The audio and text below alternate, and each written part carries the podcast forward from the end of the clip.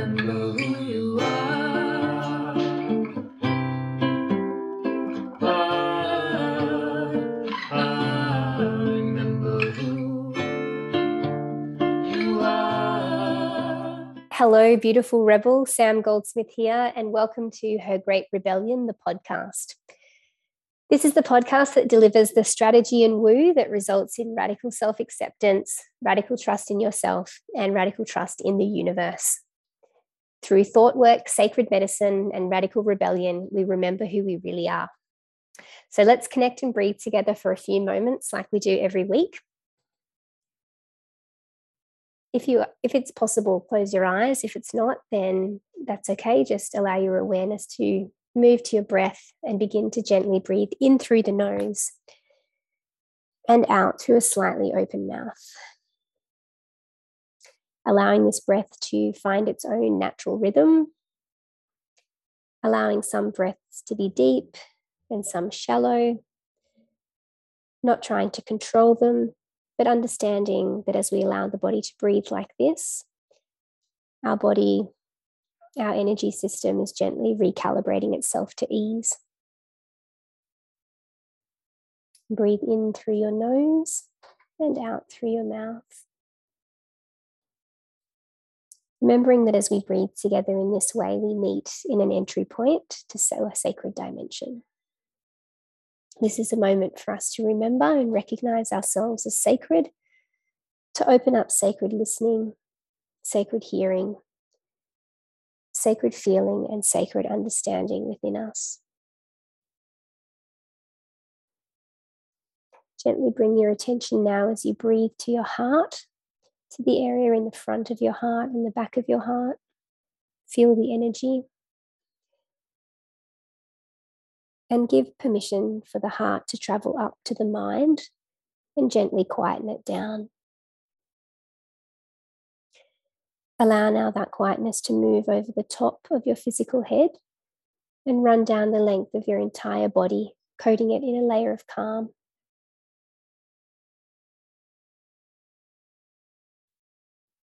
And as you continue to gently breathe, sensing the divine being underneath that layer of calm, give this divine being permission to hear, to interpret, to process and to feel anything and everything in the perfect way for your highest good. Okay, welcome to today's episode. Today, I want to talk to you about imposter syndrome this is a big one. And I think it's a great follow on from what we spoke about last week, where we talked about experiencing outweighing fact and all the little niggling thoughts that can come up to try and derail us and make us feel not good enough and ill prepared and not qualified enough and generally not enough um, to do whatever it is we want to do. So this is a great follow on to to talk about um, in the week after that. Now, it's estimated that seven out of 10 women experience imposter syndrome. And if you're hearing this term for the first time, um, imposter syndrome is sort of loosely defined as a uh, an unreasonable, deep-seated fear of um, of being caught out or feeling like a fraud, feeling fraudulent in some way, um, and it's usually persistent. Now, a lot of the um, research texts tell us that they estimate around seven out of 10 women experience this, and it predominantly affects um, or disproportionately affects high achieving women, which is another um, terrible consequence in itself, um, where these women are you know, achieving superhuman feats but not feeling uh, uh, worthy or grounded in them. So they tell us about seven out of 10 women experience it. I actually feel like pretty much all women experience it, perhaps not persistently, um, but definitely at some point or another in their lives, and also um, related to different areas of life. So, um, you know, it might be something that doesn't affect a particular person in relation to their job, but it affects them in relation to their parenting, or it doesn't affect them in relation to their parenting, but it reflects them in it affects them in relation to their business, or it doesn't affect them in relation to their business, but it affects them in their um, ability to um, manage money and speak to their accountant at the end of the financial year. So I feel like there's areas of our lives where we can actually connect to this inherent sense or this inherent fear that we are uh, fraudulent or that we're going to be caught out as not being perfect in some way. So that's the um, the broad, loose definition of um, of imposter syndrome. As I said, the saddest thing is that we often see this um, disproportionately represented in high achieving women, um, and it really diminishes the um, celebration that's allowed around their achievements. And I feel like this is one of the number one things that is extinguishing women's brilliance all over the planet because it's a fear and often unconscious that is driving and dictating our ability to connect to that very clear, grounded um, inner truth and express it in the world in whatever area of life that is or whatever um, whatever form that takes. So um, i hear about I hear stories all the time from women who I work with, and I have my imposter syndrome alarm bells ringing pretty much all the time because the kind of things that they say to me about their achievements are, um, are key indicators as to as to what's going on. So they might say things like, um, "I'm thinking of a particular woman who achieved." something extraordinary in her uh, workplace. She was in a, leader, a leadership position in health, and she'd traveled all around um, Queensland talking to all these people in different um, arms of her organization. And she'd been implementing a uh, a new sort of program or initiative, I guess, where um, that was around leadership. So the focus was really on leadership, and she was going there as a leader. She was um, tasked with cultivating leadership in others. So all of these things were like um, kryptonite, basically, to her deep seated fear of not being a good enough leader herself or not knowing enough and being caught out and all of that stuff that goes along with imposter syndrome. And when we talked about it, um, she'd had a very successful trip. Like everybody was singing her praises, and she'd had so many amazing moments with people. She'd opened up so much um, emotion and leadership and inspiration with all of the people who she'd been meeting with, and she'd gotten lots and lots of people on board to really energize this new um, leadership initiative that was going to be rolled out through their organization. But the thing that she was telling herself about them or about the achievement were was horrendous. So when we talked about it, she said things like, um, "Well, the only reason that that talk went so well was because I stayed up all night rehearsing it over and over and over in my hotel room. If I hadn't have done that, there's no way that I would have performed like that and I wouldn't have got that result. Other things that she said were um, that she was so scared of failing that she literally worked on the material so much that she missed meals and she didn't get enough sleep and she was re um, like rehashing all of the details of it in her mind over and over and over again to the point that she'd made herself sick. If she hadn't have done that, then she wouldn't have had that material in her mind or on hand to be able to answer the questions and she wouldn't have known them and she would have looked stupid. So these are the kind of things that she was telling herself, even in the face of tremendous praise from her bosses and tremendous posi- positive reinforcement from the participants in the meetings that she was going to and their feelings about um, about the initiative and about her and about her leadership and um, and all of that. So that's the way that these thoughts are presenting to to women everywhere and even to uh, high achieving women they're attributing these successes to flukes or luck or some kind of other external force or factor that means that it wasn't um, inherently within them to see this um, achievement come to fruition.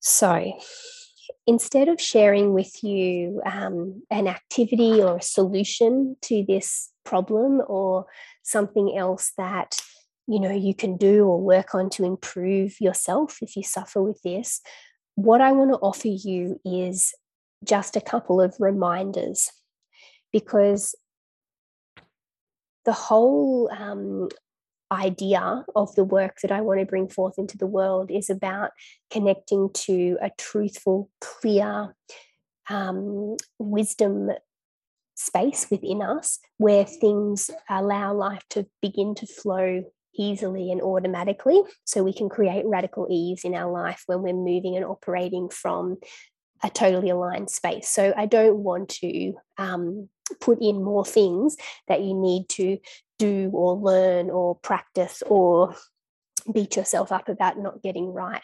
What I want to do is just to remind you that when you have these kind of thoughts, please identify the thought. And we talk about thought work all through my programs. And there's other podcasts about other episodes of the podcast about thought work if you want to go back and look at those.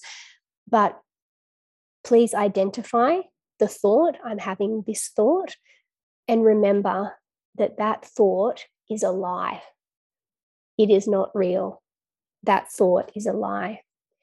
It is a nasty manifestation of your particular egoic mobsters.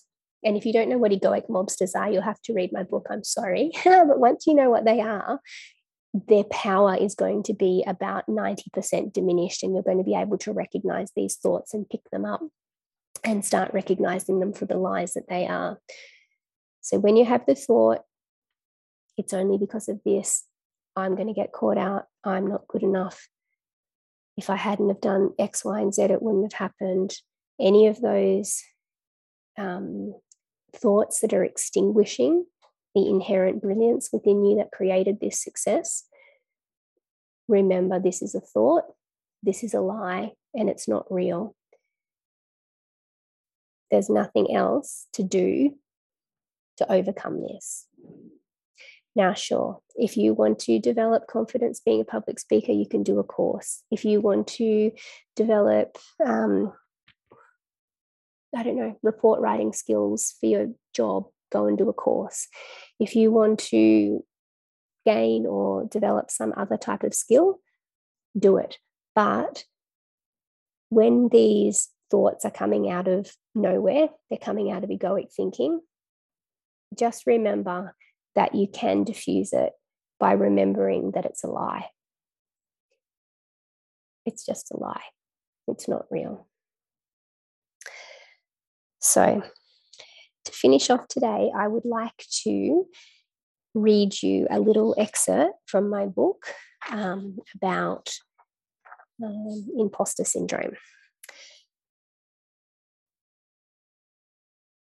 The inner feeling of discontent and uncertainty that so many of us are used to is not an indication that we are fraudulent or our achievements are flukes.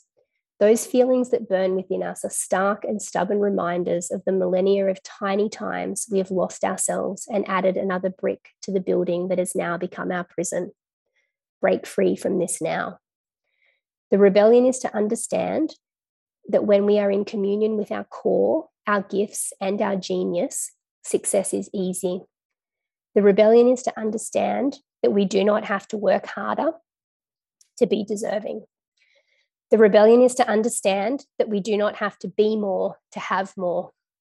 The rebellion is to call in all aspects of ourselves that make up our successes and to celebrate and love them all.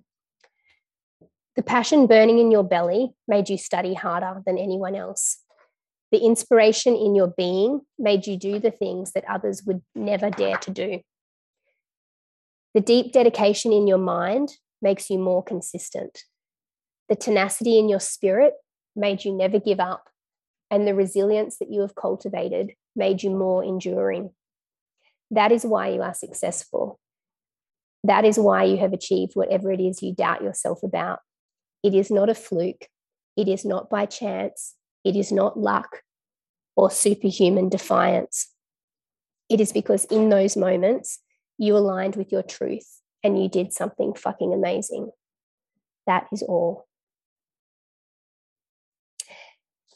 That's all, Sacred Rebels. So I'm going to leave you with that and uh, let you think about that for the next week. Please um, subscribe to the podcast. Please share it. Please like it. Please leave me a review. All those things. Um, please tag anybody that you think needs to hear any of the content or could benefit from um, any of the messages. And um, as you do all of that, it really helps me because it helps me to share my work and it helps me to um, share my book and all of that stuff as well. So it's a win win situation uh, for all of us.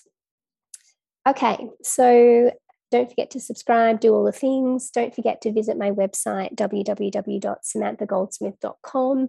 If you haven't already done so, you can download a free guided meditation there, which is a self doubt uh, eraser medication. Uh, medication, yes, it is a medication. It's a sacred medication, but it's a guided meditation rather. Um, and you can also uh, check out my book, Her Great Rebellion The Radical Act of Remembering Who You Really Are, which is on sale with a link there.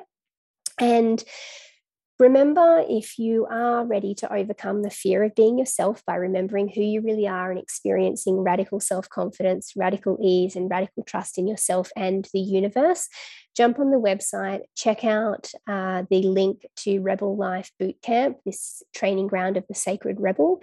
This is a um, lifetime access program that I've got there where we go through all of the things that we talk about in the book and all of the um, all of the nuances that come up in our day-to-day life applying them to this methodology to work through it and become the primary authority uh, in our own lives and the primary authority or therefore the primary authority in whatever it is that you're bringing in to the world as well. Um, so all of the um, details are up there on the website. There's um, access to to join and to receive the materials, and access to the community and sacred container that uh, holds all of that. And I'd love to welcome you there.